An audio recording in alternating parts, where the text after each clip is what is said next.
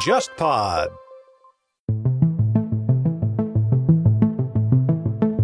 本大学啊，他可能对中国啊，或者对第三世界啊，可能眼界也看的会比较多一点。所以说，有的时候有我认识的一些留学生，他可能一直在大学里面成长嘛，所以他有的时候他偶尔会去离开校园这个环境，去到日本的一些非常底层的社会的时候，遭遇一些或明或暗的歧视的时候，觉得不可想象嘛。但我觉得那是你的环境原因，你一直是在这个学院的这个体系里面，你跟你打交道的人都是温文尔雅的知识分子，他们当然不会讲这个话了。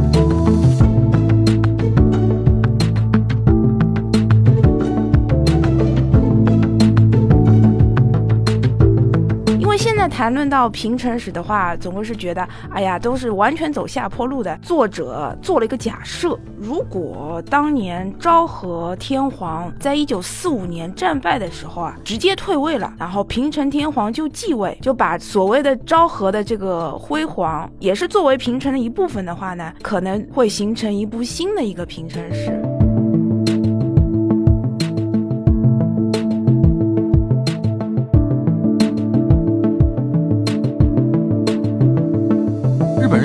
既然儿童问题，比如说少子化问题是个问题，那我们就成立一个儿童厅，显示我们有在做事情。其实你啥都没解决，你越没有什么，越要造什么，对吧？他们也知道，可能在日本现在现有结构不大改的话是解决不了的，但是呢，也要有对下面有交代。所以说搞一个什么儿童厅，好显示我有干活，你们不要骂我了。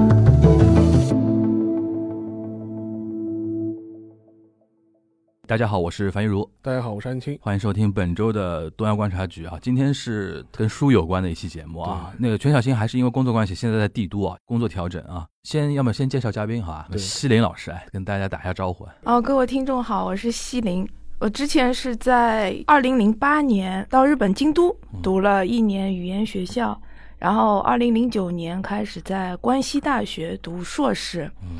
二零一一年那年进入神户大学读博士，嗯，到二零一四年毕业。神户大学是非常优秀的国立大学。洋气，对我一直在早稻田这种私立嘛，对，我一直是比较好奇啊，像像那种比如国立大学，它气氛会不会跟我？因为早稻田就是怪咖真的很多，神户大学肯定相对比较严谨一点啊，上课啊，或者说国立大学的那种气氛，严谨一点，嗯，因为我硕士的时候也是私立的，是嗯关西大学嘛，嗯，然后我也有这种私立和国立的比较。对对对对，然后到了神户大学呢，的确是就觉得整个学生就感觉非常的麻吉妹，就很认真。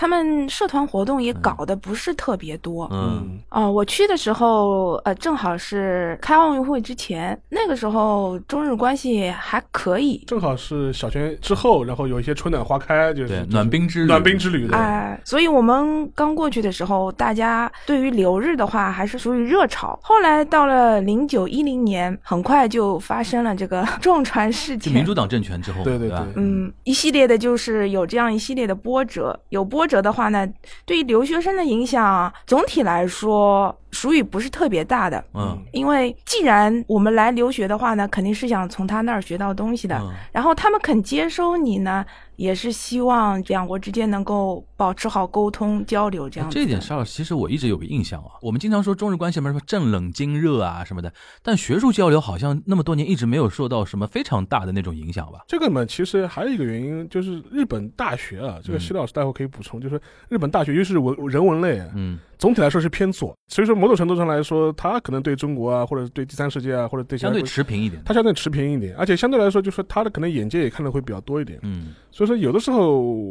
有我认识的一些留学生，可能他可能一直在大学里面成长嘛，读书、读研究生啊，读博士啊，嗯他一直在校园的环境里面去，所以他有的时候他偶尔会去离开校园这个环境，去到日本的一些非常底层的社会的时候，不适应，遭遇一些可能一些或明或暗的歧视的时候，他嗯可能呃觉得难以理解的。那也讲我什么什么直男人这种这种话，他觉得不可想象嘛。但我觉得那是你的环境原因，你一直是在这个学院的这个体系里面，你跟你打交道的人都是温文尔雅的知识知识分子，他们当然不会讲这个话了。就是日本象牙塔还算比较独立的，对吧？对，相对来说比较独立，而且它整个气氛又是比较偏左的，对至少当年是这样子。刚才说到，比如说零八年你刚刚去的时候，感觉那个气氛还比较好，后面稍微有点变化，但是对你那个从事那个完成学业应该没还还没什么太大影响，哦，完全没有影响，就是在这个打工的过程中有点影响。就是刚才邵老师说的，在基层跟基层接触的时候，对这个可以还是有点那个，嗯，我当时的话没有在那个便利店啊，或者说是在居酒屋打工，嗯。主要是在一个中文教室，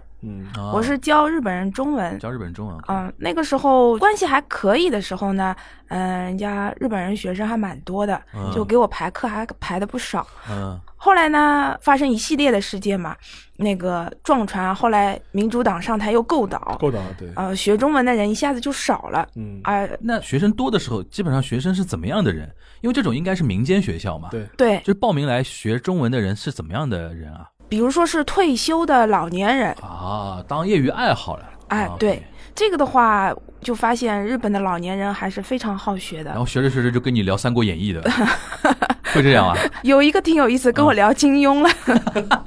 是是是，日本人其实对于那种中国古典文化的或者传统的那套东西还喜欢的人，尤其大叔对以上的那个人都还蛮有兴趣的。嗯，这个聊金庸的这个、这个老爷爷印象还是蛮深刻的。嗯，除了老爷爷之外，老奶奶也有的，还有家庭主妇，家庭主妇他们的兴趣点是什么呢？他好像就是呃几缸滋补斯啊，就是、消磨时间。哎消磨时间。消遣消遣，嗯，就是消遣消遣。另外还有就是上班族的，上班族上班族他可能就考虑到以后商务商务中文。商商务的一个对，主要就是平常工作当中和中国已经有这种贸易往来的，嗯对，想学一点。哎，其中有一个我印象比较深刻的是，他是京都外国语大学中文系毕业的，嗯本身中文已经说的很好了，嗯，但是呢，他进了一个公司之后没机会用中文，嗯啊，怕忘，哎，对哦他怕忘，所以呢，就一个礼拜过来跟我，练练手。对对对，就跟我聊语言，角语言角。对，就来聊个天，OK。主要就是找一些中国那边的事情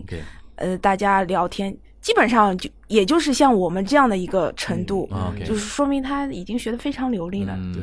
那后面就是发生问题之后，就明显就是报名的人就少了。特别是零基础的，想要来学的那些，对，对对，这个可以可以可以。哎，一下子一下子就少了。零八年之后，真的发生很多那种标志性的事件嘛。我们在节目里面多次提到，比如毒馒头啊，毒饺子跟那个党波路的馒头嘛，对，对吧？那个时候，我当时一个印象就是日本人开始要做调整了。嗯其实我们现在经常诟病说日本媒体，比如说报道中国都是负面的那种，就从那个时候嘛。对，就是比如说我们那个时候还有沙尘比较严重的那个沙尘暴、雾霾、PM 二点五那个那个话题，像这两年大家都聊的少了。那个当年其实雾霾的话题是在日本经常被提及的嘛，所以说现在新的一批，比如说哔哩哔哩上面那些年轻人，他会经常会说啊，你们都是那种什么阴间滤镜啊，对，就说日本只要用到媒体，只要用到中国的画面，都是那种阴间滤镜，就当时留下的一种惯性嘛。现在都改不掉嘛，其实都是从就是从我们西林老师去留学的那个年代开始就有一个转变的嘛。今天这一期节目呢，是因为我们西林老师也翻了一本书，对叫《平成史讲义》，对，然后一听这个名字就跟我上次我翻的那本有点像平平这是真的有点关系的两本书。嗯，因为这本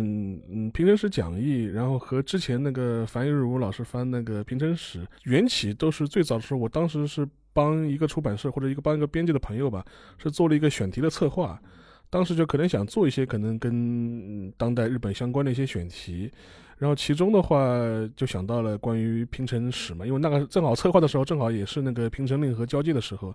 就觉得哎是不是可以在这地方选择一下。呃，这两本书名字其实有点像啊，《平成史》一个《平成史讲义》，区别呢，其实之前的那个保坂正康的平本史更多是保坂正康他作为一个个人的一个对平成时代的一个观察，所以说个人性很强。而且相对来说的话，呃，不是那么的学院派。呃，辛林老师他翻译的这本那个《拼成史讲义》呢，其实它是一本文集，嗯呃，他的主编其实挺有名的，在中日其实现在都挺有名的那个是吧？对，这个东大的教授嘛，但是嗯他也是属于那种社会上比较活跃的，然后各种各样媒体上面发言也挺多的，嗯然后在专业非专业领域都积极发声的这么一个人。然后这是他领衔，就是编了一本书《平成式讲义》，它里面的一些各个章的作者全都是日本各个学科比较一流的学者，所以说可能这一章是讲经济，这一章讲政治，这一章讲社会思潮，但是他都是选了一个这个领域比较领先的一个日本的学者来写这么一章，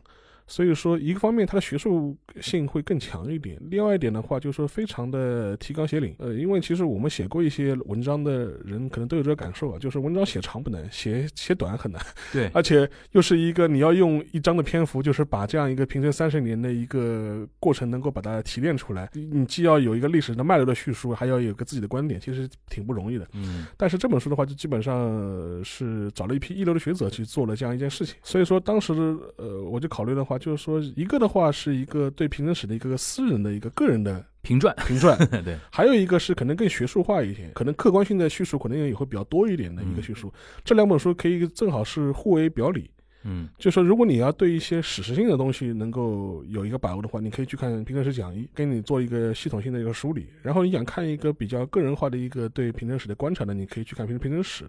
所以当时做策划的时候觉得，哎，这样两个两本书摆在一起，其实挺好的。我翻的保坂正康那本书啊，是上次我们有提到，就是大量的观点，观你要跟他较真儿呢，就会你会说啊，老先生你太主观了。对但是呢，人家狠就狠在资料多嘛。对但是吉见俊哉老师编的这一本呢，就是完全走另外一个路子了，对就是他找各个领域，因为他应该分了十讲嘛，对每一讲里边那个执笔写的人都是他这一个领域里边研究的，可以说第一线的一些学者学者。他等于是吉见俊本人是等于是指了一个方向。我看下来这本书特别适合什么呢？就是日本大学生啊，如果你考到那种什么社会学专业，你对什么日本当代史有有兴趣，入门的书就是这本书。然后里边有大量的书目嘛。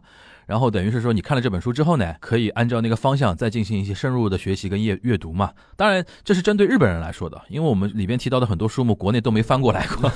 对吧？对，我在想，因为我在翻那个老先生那本《平成史》的时候啊，也脱了一层皮嘛。难点是在于是说，它有很多那种遣词造句啊、用词啊，它是非常凝练的。就我要想到一个中文对应的词或者中文对应的一个表达，是费了一番脑筋。但我想你这个翻的费脑筋的方向跟我有点稍微有点不一样，因为我们新老师是研究历史的，但是这本书里边呢，虽然看上去叫平成史，但是比如说里边有日美安保问题，对传媒话题对吧？然后社会的话题啊，什么什么这种跨专业的那种东西会特别多。对你来说啊，这是不是你在翻译的过程中的一个非常挑战你的一个地方？嗯，是的嗯，因为这本书，我猜作者他在设计的时候，肯定是希望能够涉及到整个平成史各个方面的一个内容。然后作者本身是社会学。教授出身，跟他一起写书的这一批学者也是大多数社会学出身，所以其实基本上都是在社会学一个大框架里面来对各个领域来进行一个探讨。那么我想作者的话，应该也是这样一个考虑，嗯就是希望从一个整个社会的变迁，然后来反映各个方面的一个变化。那我在翻译的时候呢，碰到的第一个问题，就像你说的，它有各个领域的一些作者，然后他们虽然是在整个社会学框架当中在探讨这个问题，但事实上有一些学者他还要涉及到一些政治学啊，还有行政学啊，还有这个后面的日美关系、日美安保，还有冷战的这一些问题，其实它也是可以从各个方面来进行了解的。嗯。那么这些作者呢，也尽量是把整个学术界已经是有定论的一些东西嗯放到了书里面。嗯当然，这个学术界就是指日本的学术界。嗯对然后里面的一些专有名词呢，也是在日本学术界就基本上也形成了共识。嗯所以我们的中国读者读起来的话呢，首先是你可以了解最新的日本学术界的这样一个成果，嗯然后是对于日本人怎么看自己日本这个社会的这一个东西呢，也能够得到了解的。如果要把平成史和平成史讲义放在一起比的话，推荐两类人啊，不一样的人啊。我上次跟一个朋友聊天，他说你这本平成史为什么叫平成史，然后那么薄？嗯，因为我说它叫是叫平成史，但是不是一个煌煌巨著那种通史的通史那种类型的东西，它有点更像适合哪些人呢？就是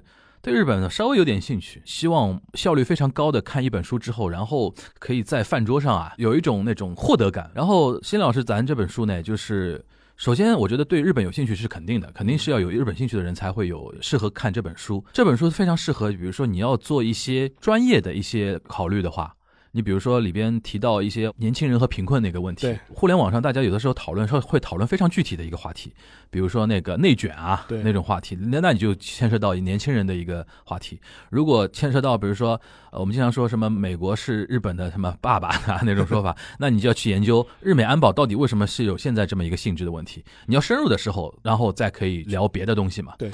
因为这本书里边不管哪个领域，它会都被把一些学术界截止到目前为止一些定论或者说一些基本的概念告诉你，然后你带着这些问题意识，然后再去做进一步的深入的别的一些衍生的一些阅读，是这种感觉，嗯，对吧？对，那你个人，比如说，因为我知道辛老师是研究那个日本近现代史的嘛，你在翻这本书的过程中，最有印象的几个点，可以帮帮我们介绍一下吧？第一个就是在第一章当中啊，作者做了一个假设，如果当年昭和天皇在一九四五年战败的时候啊，直接退位了，然后平成天皇就继位，小学生继位，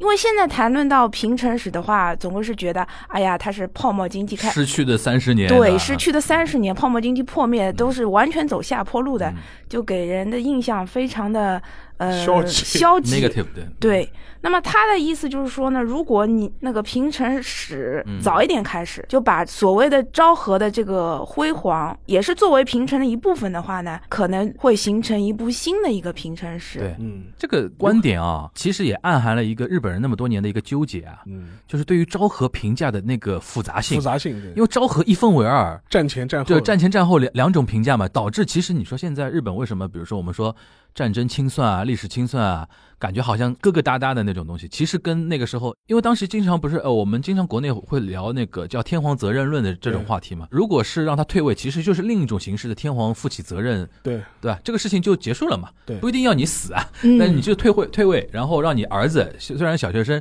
上去之后，整个日本是从一个零基础，等于是开始不没有有一个负资产。像日本那个到八十年代就经济到了 GDP 第二位的时候，有的时候他内心的纠结就是因为昭和这一段，他不知道怎么说这个事情对。极限竞赛，它这个假设其实蛮有意思的，嗯因为我之前也讲过，就是日本人至少是传统日本人，他的年代感跟我们不太一样嘛。嗯。他会有一个所谓年号的这样一种年代感，在那地方做支撑，然后让他划分他是什么年代。因为呃我看了很多这种日本老人的老政治家的一些回忆录啊，聊到八九年那个昭和天皇那个过世去过世的时候，嗯。所有人都会写都会写，哎呀，我真的心内心感到我就昭和的时代过去了，就是这种时代感就特别特别强嘛，就尤嗯。尤其这这些老一辈的人，嗯。但是我就后来想，这种时代感到底是呃自然而然产生的呢，还是一种人工感很强的这种东西？我觉得是塑造的。塑造人工感很强的这种东西。如果按照之前那个假设，如果四五年昭和天皇直接退位下台，这个其实可能性是有的呀。对因为本来的话就是日日当时应该就是选择项之一吧，对美国占领当局，其实到底是怎么掂量、怎么样处理天皇这个问题，其实也是犹豫了很长时间的。嗯前几年美国人还拍过一部电影嘛，就叫《天皇》。对。就是就是讲当时美国麦克阿瑟这批人怎么样考虑处理这个天皇问题的。嗯，其实，所以说我觉得这也是历史的可能性之一。嗯所以从这个可能性角度之、呃来看的话，是不是能够对呃平成时代或者昭和战后的昭和时代能够有个更持平的这种嗯看法？我们其实我们之前节目也聊过嘛，就是八九年以后的平成时代，看似是呃失去了三十年，嗯就是无论怎么样，看看是很消极，但实际上它的泡沫破灭也不是一夜之间的事情。嗯它就温吞水也是煮煮了很长时间的，九零年一直是煮到大概九六九七年，嗯感觉确实是不行了的。它不是一个一夜之间发生的事情。嗯所以说，更多的话，我觉得你可能更多还是要从一些内在机制性的东西去找它的原因。嗯，如果但是我们要做一些历史假设的话，从这个角度切入，我觉得其实确实是一个挺好的展开。但就太理想化了。不过也是学者嘛，因为有的时候也要提出这种假设。假设对，对，而且还有一个，我觉得沙老师有一点，我觉得说的是对的，就是就有的时候啊，大众传媒啊，嗯或者说呃老百姓的那种舆论啊，会强化这种感觉。它会有一种舆论的那种便利性跟那种标题党的那种意识啊。有的时候，比如说什么失われた10年、20年、30年这种消失的十年、二十年、三十年这种东西，作为传播上来讲的话，非常容易嘛。然后形成一种感觉，好像就平成是不旷啊。但是是刚刚沙老师已经说了，如果你是从年份来讲的话，它好像有一种宿命感，就平成有一种宿命感，就是不旷的三十年。但如果从社会机制上来讲的话， 你就是一个官僚体系的一个怎么说一个劣化，对吧？开始，因为你发展到一定程度，总归会有一个往下坡要走的，因为各种各样的社会积弊的问题开始显现嘛。但是呢，老百姓呢，你让他做那么深入的思考有点难。对然后呢，马斯克米就是那个大众传媒就会扔那种标题嘛，对，黑 CFQ，那那那那种平生不旷。对吧？那顿就扔对就扔出来了那种对感觉。这个呢，其实也是一种一般读物跟学术的那种读物左右的一些一些区别，也是看这本书的话，你可以接受到一些学术圈一些定论嘛。对，然后到了第二讲和第三讲呢，主要就是政治和它行政方面的一些变化。嗯前面黄老师你也提到，它就是一个官僚制度开始弱化。那么到了第二讲和第三讲呢，它主要就是在讲平成这三十年间啊，这个官僚制度具体是怎样一个弱化的一个过程。嗯那么这两位呃学者呢，已经是出了非常多的学术著作了，嗯他们基本上是把自己精华的部分拿出来。放到我们的书里面，嗯这个虽然是这两位学者就写的比较专业嘛，嗯但我觉得思路很清晰。嗯接着印象比较深刻呢，就是到了第五讲，嗯就前面也提到的是关于年轻人和教育的一个问题，它有个宽松教育的这样一个时期嘛，这样一个时期怎么出现的？然后这样一个时期培养出来的年轻人对于社会、嗯对于劳动力市场形成了什么样的一个影响？前段时间有个日剧嘛，就叫《宽松时代又如何》。对哎好像是菅田将晖演的还是谁演的，我好像有点忘了。反正就是那个很多人如果不知道这一段的话，他看不懂那个标题嘛，对，就是因为有有多利克尔古对叫宽松教育，就是可能在我们语境下可能叫什么素素质质教教育育啊什么的。这个就是从平成初期开始推的嘛。这当时日本人觉得日本人的娃也太鸡血了，太鸡娃了。太鸡娃了，因为现在我们中国人不是也说现在的小朋友太鸡娃嘛？对，当时日本人觉得日本人的娃太鸡了，然后说我们要搞素质教育，宽松教育搞了一个叫有多的教育。从那个年代出生的，或者那个年代进入学校接受学龄教育的那批人，现在日本社会统称叫宽松世代。然后这被宽松世代现在有个统一的标签，就是草食啊，没有责任感啊，对吧？然后不积极向上、不奋发啊、不进取啊什么的。然后呢，才会有宽松时代又如何这种剧出来。他们现在有一个反过来的，对我们也有话说啊，这个是在第五章里面有体现，对吧？之前我们也聊到过嘛，就是说，其实日本年轻人愿意继续读博士的，其实越来越少了。嗯，整个就是继续就学的倾向也越来越少，尤其这两年更加严重了。就是很多大学里面这种研究生啊、博士生啊，全是考虑留学生在哪地方 招不满，他们好像嗯就是一代人对于学术的热忱也降低了嘛，对，主要还是因为受教育之后回报率太低了。就是就业不好找。就卷嘛，卷的太厉害了不。，这个谢老师你当时有印象，因为我认识一些日本学生都跟我讲，他说就是就是什么学术浪人，日本各个大学读博士后知道吧，就是找不到正式教职，啊就一个大学一个转过来就 有有有，我那个时候已经有非常明显的这种趋向了。有有这种趋势。嗯还有呢，还认识了一个，他后来回到中学当老师的，哦，就说在大学他都找不到那种教职了嘛，嗯。先回到高中，嗯。然后当了几年老师，嗯。最后看看有坑了，嗯。然后马上再回到这个大学里面嘛。嗯。就是从我们这边来看的话，就觉得很不可思议的。嗯，但是现在国内也开始也开始了哎也开始了然后那个九年还一八年，日本还出过一件蛮学术界还是蛮大一个新闻，就是一个日本的一个女博士，学术成绩成绩还不错，最后是自杀，对。大概四十岁左右就是对，他是研究佛教史的，对，嗯，而且还是当时日本佛教史领域当中第一人的一个弟子。嗯，就找不到工作，因为他是呃找不到，就是说定职嘛，都是都是非常勤，哎，都是非常都是，非常勤，非常勤讲师，对嗯。基本上毕业之后，现在能够找到非常勤都已经是很不错的了。都卷到这种卷到这种程度了，，就跑到好几个学校就当非常勤嘛，嗯，对赚到的这个收入啊，嗯。也只能维持自己的一个平均的一个生活。最亲近的一个例子，就是我一个朋友是个是个日本的一个女生，然后嗯。去年的时候，她跟我说，我终于找到就是那个正式的教职了，嗯不然的话，我跟我的先生已经分居了三四年了。我我具体没多问了，他先生可能也是也是学学术圈里面的，对。就两个人可能都在各个不同学校里当非常勤，对。就是长期是几年都没办法在一个城市里面找到同一个城市里面的找，工作。工作。这个卷的有点厉害了吧？啊？是想不到吧？嗯，日本也也经历了一段，其实我觉得现在中国台湾也出现了，嗯。就是私立学校学术机构膨胀啊，嗯，但现在就是有一点那种泡沫破灭之后开始要往回挤的那种过程嘛。是对吧？其实就是说，可能不用那么多大学，尤其不用那么多私立大学。对但是即便如此，你看我们当时阿贝江还是在对 批准那种新的大学设立啊、新的学部设立啊什么的，就是一方面在已经开始在卷了，教育还是作为一种产业还是在存在着嘛。他有的时候他会大量的生产很多博士出来，对，但实际上根本没有这么多就业的岗位，对对对对能够填补这些这些需求嘛。所以说前面那个徐老师讲对了，我觉得就就是投入产出比太低，对吧？所以说不大愿意，日本本土人不太愿意读，就就我那我呼吁日本学术圈的老师学一学 idol，到中国来打工，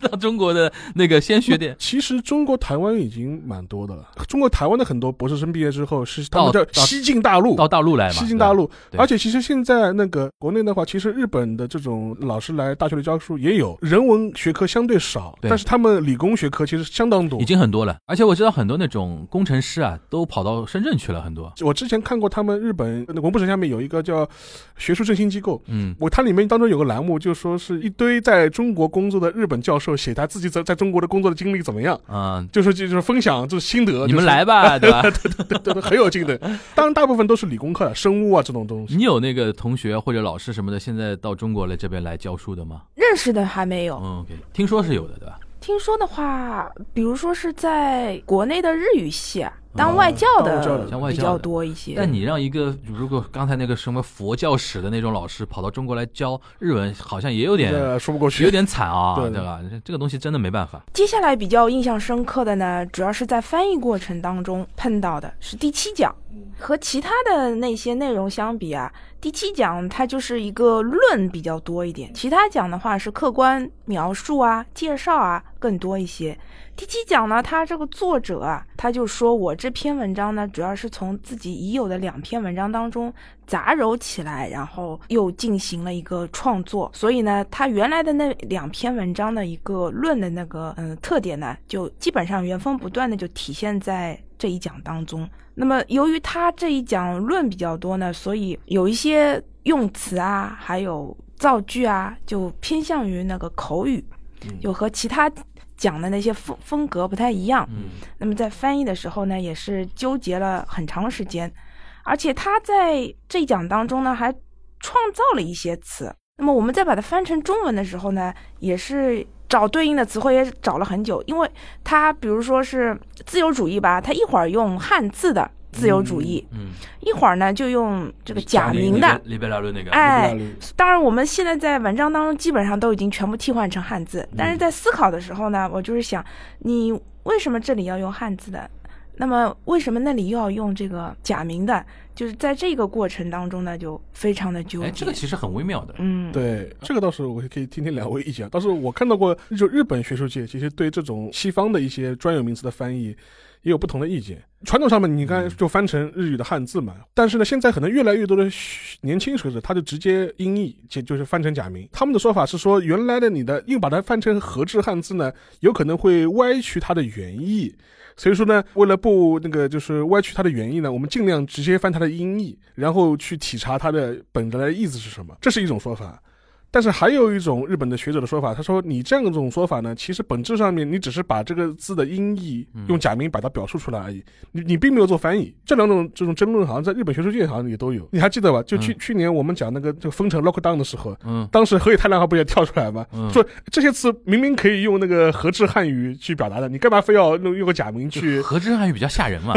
对，这个我们之前跟黄老师讨论过。所以说 EVA 为什么 啊，就是感觉吓人，吓人就是因为那个和制袭来，对来比，如“袭来”两个字，对吧？对。然后你突然用那种繁体字的那个日语人写“虚来”两个字一写，然后用那个 EVA 的那个字体一放的话，放就那种紧张感就会有的。那种 lockdown 你写的就好像很轻松，lockdown。就就过去了那种感觉。然后都市封锁。对对对对，我一直觉得，因为汉字因为它是不是那个表音的嘛，表音的表意的，表意的，有的时候汉字本身每个字它是带那种情绪在的，嗯，对吧？这个东西是一方面。然后今天说到那个学术，我有的时候真的是觉得，是不是？比如说像里贝拉鲁对。跟自由主义、对。自由主义跟那个里贝拉路这个东西，列不了的，其实你真的要硬抠啊，还是有点微妙的那种区别的。嗯，而且有的时候，比如说自由主义，它在日本国内它是有一个源流的，就发展的一个源流。对，然后日本虽然我们有的时候也会把它归为叫什么西方国家啊什么的，它跟西方学术界也不是完全匹配的，对的。它有自己一套东西，比如说刚才那个我们邵老师提到，日本国内人文学术还是偏左翼的嘛，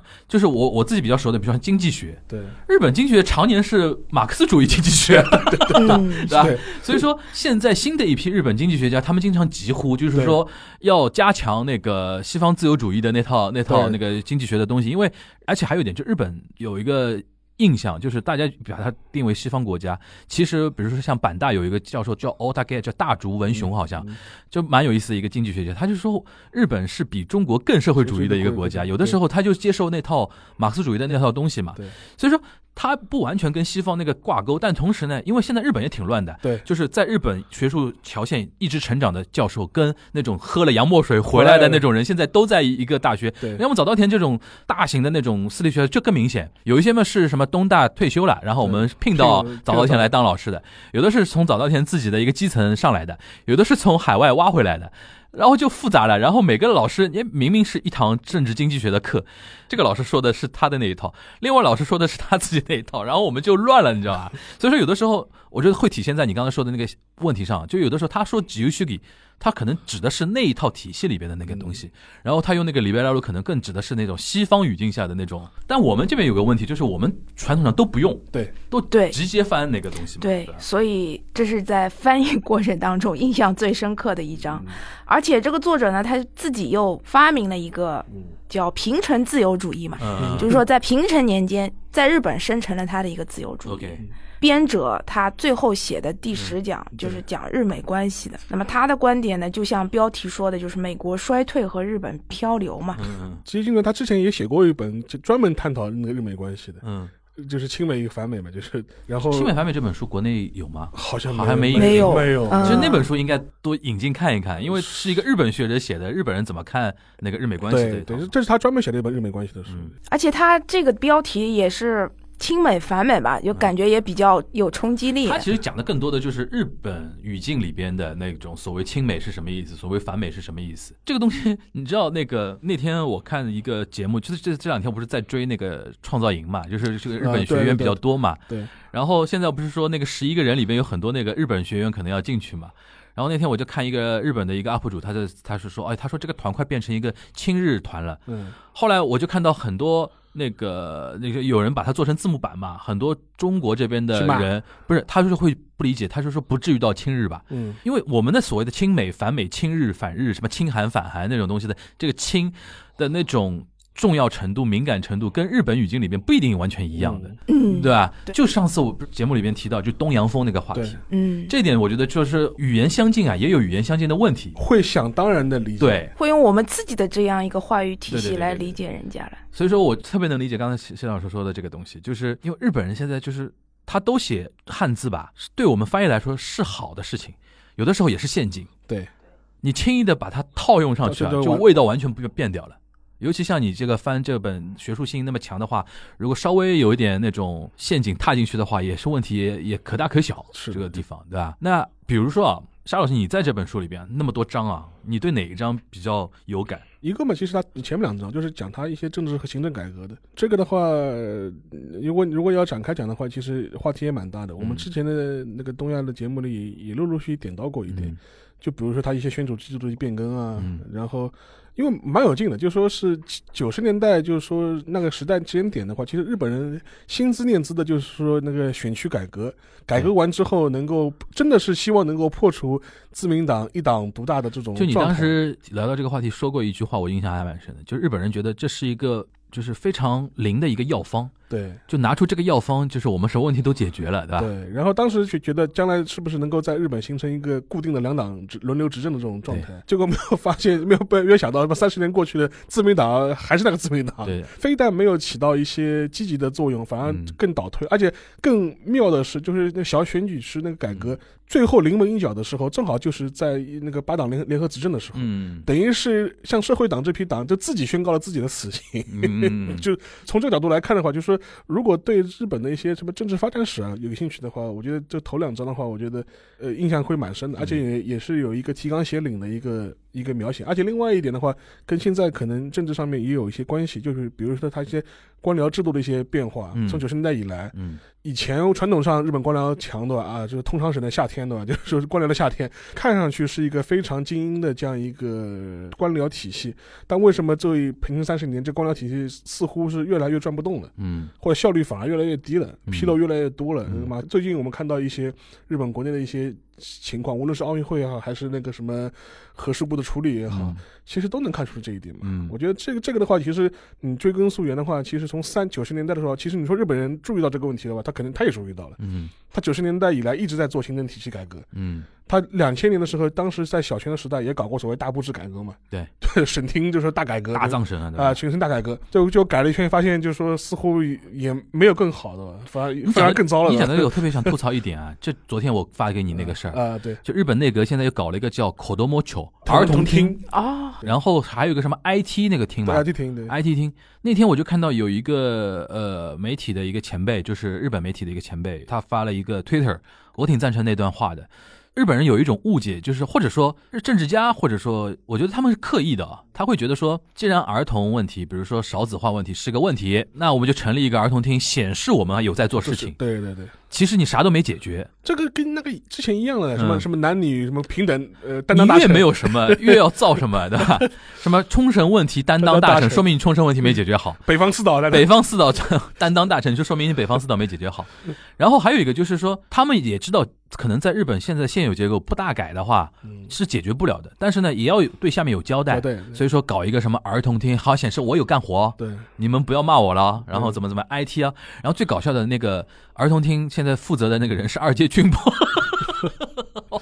八十多了吧，他快要对吧？都快八十多，在负责儿童厅的那个那个东西。然后其实按照日本现在，你比如说儿童问题，嗯，你就交给什么后老省啊对，或者文部科学省，对，大家跨部制来解决一个一个机制嘛。但没办法，就是政治家一定要搞一个这个这么一个动作。但其实做事情还是那帮人在做。对，而且你说那个少子化的问题是这种你搞一个儿童厅就能解决的，我相信不是 那么简单的就能解决的话，不会拖到现在嘛，对对吧？这这个我觉得我挺同意那个两位老师说的，就是现在他那种官僚体系跟那个政治体系的一种劣化嘛，这是一个。我个人是对第六讲那个大众传媒比较有感觉，然后里边因为一开始就讲到那个纸媒那个话题嘛，前两天我听到一个数字，我还印象还挺深刻的。我一四年一三一四年从那个日本回来的时候，那个时候我看到一组数据，就是朝日新闻还能每年的那个就是购读量啊，还能达到八百万部的，现在最新的数字只有五百了，就是已经削弱了大概已经百分之三十三四十去掉了。然后去年年底。朝日新闻整个集团是有一个几十亿日元的大赤字，嗯，然后现在把那个社长给换掉了嘛，嗯，然后怎么怎么样？那天我看到他们一堆人在讨论啊，什么，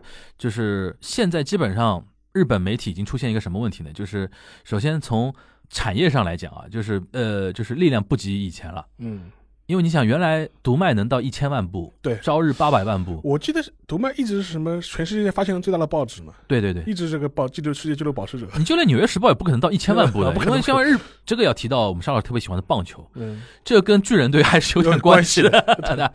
然后那个朝日，我估计也也跟那个甲子园有点关系吧，对吧？多多少少有点关系啊。就是他那个数字是很惊人的，就比如说当年最火的时候，比如一千万部，相当于中国有一个你乘以十嘛，我们人口规模乘以十嘛，相当于中国有一个报纸是一亿人购读的，这个是比较吓人的一个数字嘛。你想，这个就造成了一个特别大的，比如说 sponsor 的一个一个池子嘛。这两年完全往下降降降降降，但是他们说日本的新闻社快变成房地产公司了，嗯因为他在当年有实力的时候购置了大量的资产。他们说 TBS 啊，不是在赤坂嘛，阿嘎萨嘎萨克斯嘛，对，他说光是阿嘎萨嘎萨克斯那个地方的 shopping mall 的那个租金，那个 TBS 都活得下去了。嗯，我、那个我超感慨，就以后就变成一个叫那个文化地产公司，就是比如说朝日新闻旗下不是很多那种是资产嘛，以后租掉，甚至于卖掉，过得还很好。不这不是跟我们国内的很多国企是一样的？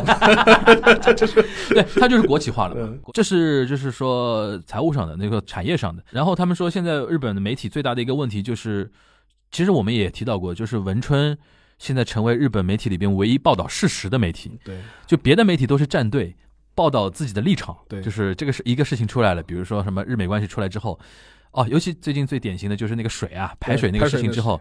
然后反正就是右派的一路维护，就说这个水没问题的，中韩在瞎搞，对吧？左派嘛，就是说你说明不到位，先喝再说，先喝再 就是你没有尽到说明责任，然后对近邻国家的那个那个怎么说呢？一个反弹提前预期不够，对。对吧？然后呢，就是网上大家在站队互相骂，就左派骂右，右派骂左。然后现在那天我看那个他们的一些媒体精英都在感慨一件事情：现在的媒体不是左右之争，现在媒体是叫理性和非理性之争，嗯 就是现在没有理性媒体了。嗯，都是非理性，然后呢，他们又觉得说文春呢，虽然报道事实呢，但是有的时候品格的确太太太 low，太 low 了，就是人家 line 的那种截图都要爆出来的，他就说。对，所以说现在日本媒体面临的问题就非常严峻嘛，就是首先这个盘子在变小，对，第二个问题我觉得全球化都这样，嗯你知道？现在就是大媒体都开始发生一个就是需要情绪啊、需要立场、需要站队的一个问题，然后大家都不太讨论事实本身了嘛。对这个好像呃，移动互联网时代，好像每个国家好像都面临这样的一个问题吧。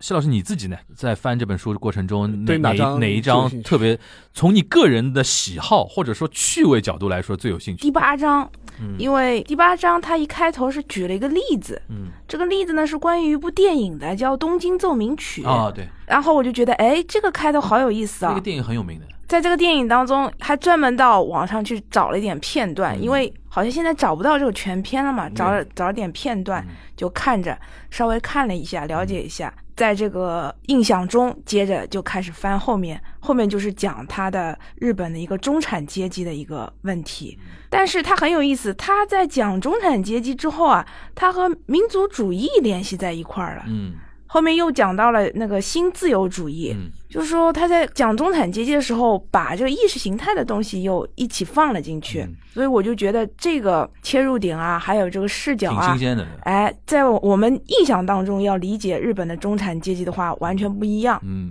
那么就这一章我，我觉得一是开头引起了我的兴趣，嗯然后这个写作的这个思路啊，又觉得非常的新颖。最后呢，整个一个文章的一个感觉啊，还还是挺有说服力的嘛。嗯，行啊。这本书它的一个特点就是。如果你对日本真的感兴趣的，近现代史感兴趣，它从反正从十个角度切入，你反正就是对哪个角度最有感，可以先。它有个好处，它没有那个顺序，一到十有一个脉络，对吧？反正就不同作者写的，你对你先看哪个环节，比如说我刚才讲大众传媒、对经济日美安保，对对吧？然后对于社会现象有兴趣的，先从那一章开始看，对然后那一章可以保证是日本一线学者的最新的学术成果的一个总结，对。对吧？然后可以先学那个学习起来。但是有一点，就是这本书它在日本的出版的定位，它就是类似于这种新书，它是专业人士写给业余者的书，对它不是一个专业人士写给专业看的书。对，他不是写给学者看的，就是我跟你说，大学一年级嘛，对，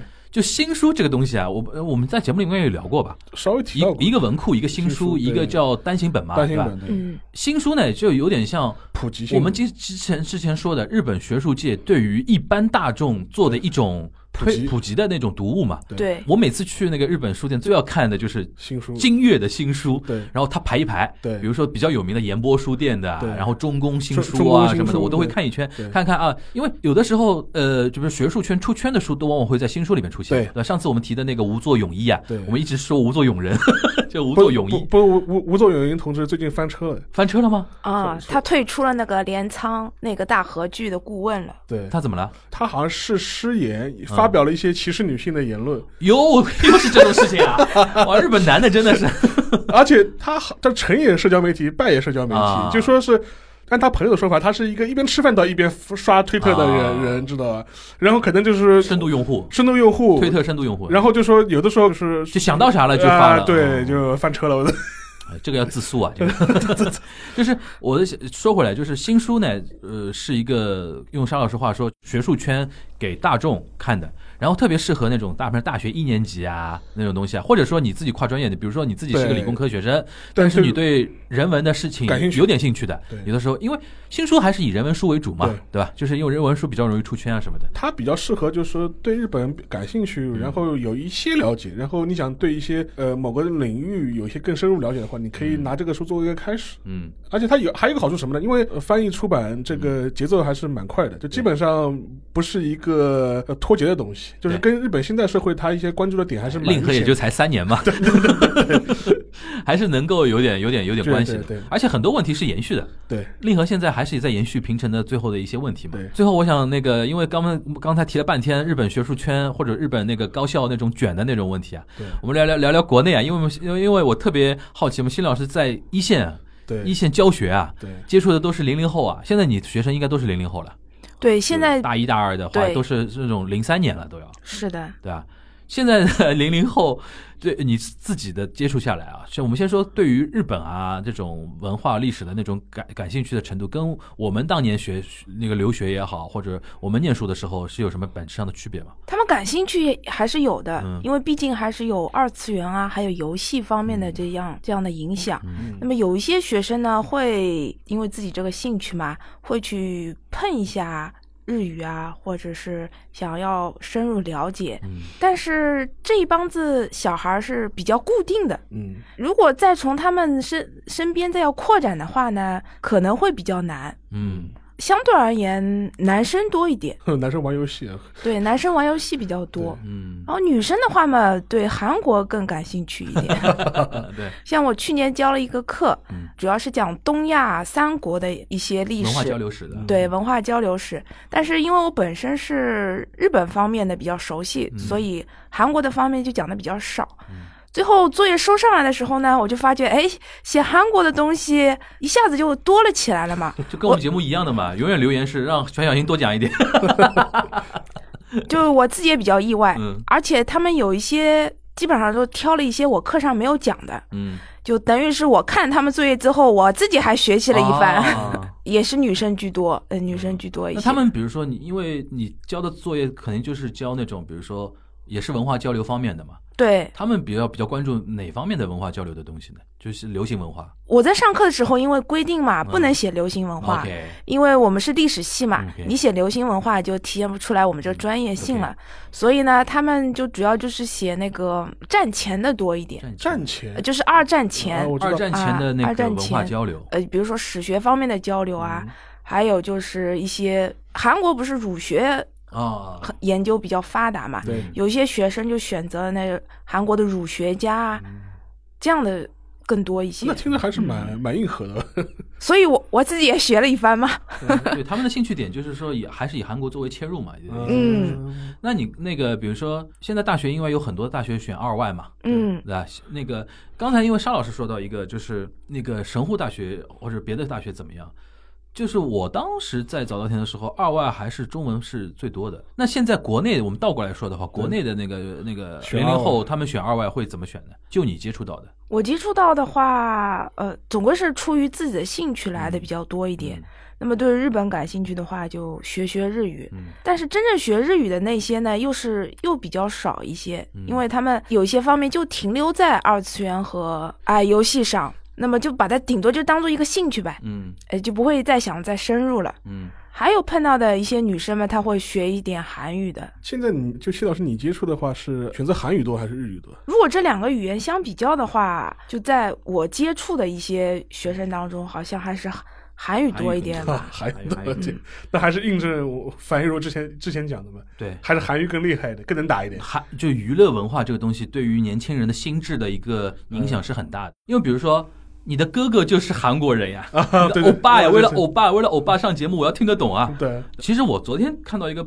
朋友圈发了一个吐槽的东西，我倒觉得可以结合刚才西老师说的。我们小时候啊，就我是八零后嘛，沙老师也八零后，对，我们小时候甚至没有一种特别强的那种文化标签，说这是日本文化的东西。嗯，就我们非常就理所当然的就在看日本引进的动画片啊对，日本引进的日剧啊，这是成为一种某种上程度是成为一种空气的那种存在。嗯它没有一个标签，也就没有一个小圈子。嗯现在已经到什么程度？现在日饭嗯或者说日本文化喜欢日本文化的那个小圈层，他们已经自主的或者说外界形塑的被规定在那个小圈层里边，已经形成一种非常在外界来看已经开始有一点。奇怪的面相了。嗯我昨天看到一个朋友，他是演那个单口喜剧脱口秀演员嘛，嗯他去杭州，然后坐高铁，昨天就发了一个朋友圈吐槽，就笑死我了。他说后排有两位 coser，他估计大概穿着那个 cos 的衣服，大概要去杭州什么漫展啊什么的。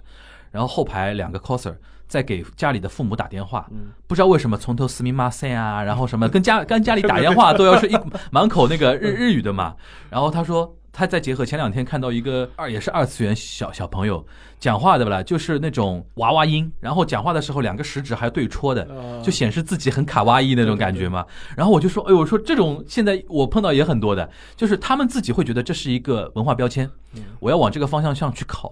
然后把这个东西呢，就是更小圈子化。对，然后自己小圈子玩的就像饭圈一样的嘛，饭圈很多绘画可能我们沙老师听都听不懂的，嗯。对吧？就是越来越小圈子，越来越门槛高，然后越来越自嗨，这是可能我们小时候跟他们现在那帮年轻人，就同样是喜欢日本文化、接触到日本文化的一个很大的一个区别了。虽然说日韩关系最近几年不是很好，嗯，但是 K-pop 在日本还是挺火的。对啊，你像那个日本不是也引进了 Produce 一零一的那个东西嘛？然后呢，我甚至听到一种说法，嗯不知道两两位觉得怎么样？就是他们会有日本人跟我这么讲，他意思是说，在日本呢，就说你自己说自己是 K-pop 粉，嗯，是一个非常光明正大的爱好。对对对，就是说，就是不会被鄙视的。对的。但是你说你是我啊，我是个奥塔库啊，这这这种反而会被鄙视，就是。对对对对对。他说相对来说他的呃鄙视链上，他地位要比那个奥塔库要高，就对是。对对对对。啊，是的了，的确是这样，的确是这样，因为你像创造营是引进于韩国 Produce 一零一那个模式嘛，对，日本从前年开始也引进了那个，就吉本兴业主导嘛，